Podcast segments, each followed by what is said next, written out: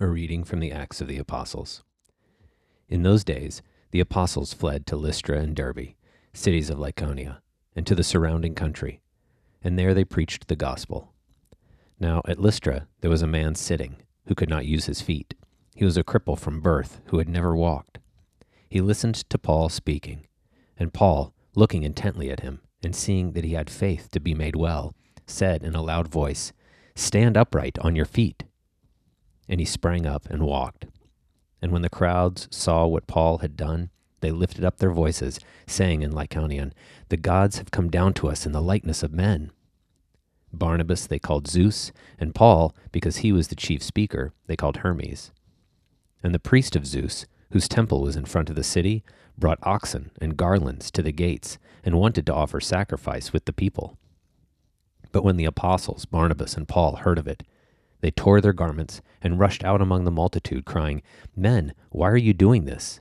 We also are men, of like nature with you, and bring you good news, that you should turn from these vain things to a living God who made the heaven and the earth and the sea and all that is in them.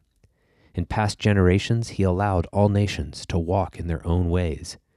Yet he did not leave himself without witness, for he did good, and gave you from heaven rains and fruitful seasons satisfying your hearts with food and gladness.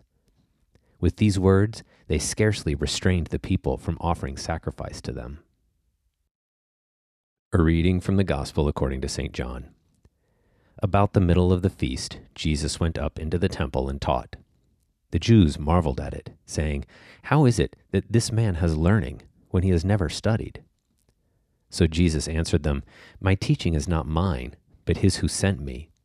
If any man's will is to do his will, he shall know whether the teacher is from God or whether I am speaking on my own authority. He who speaks on his own authority seeks his own glory, but he who seeks the glory of him who sent him is true, and in him there is not falsehood. Did not Moses give you the law? Yet none of you keeps the law. Why do you seek to kill me? The people answered, You have a demon. Who is seeking to kill you?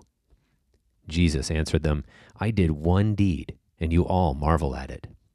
Moses gave you circumcision, not that it is from Moses, but from the fathers, and you circumcise a man upon the Sabbath.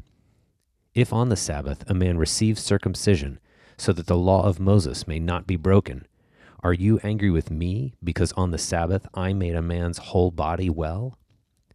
Do not judge by appearances, but judge with right judgment. Some of the people of Jerusalem therefore said, Is not this the man whom they seek to kill? And here he is, speaking openly, and they say nothing to him. Can it be that the authorities really know that this is the Christ? Yet we know where this man comes from, and when the Christ appears, no one will know where he comes from. So Jesus proclaimed, as he taught in the temple, You know me, and you know where I come from? But I have not come of my own accord. He who sent me is true, and him you do not know. I know him, for I come from him, and he sent me. So they sought to arrest him, but no one laid hands on him, because his hour had not yet come.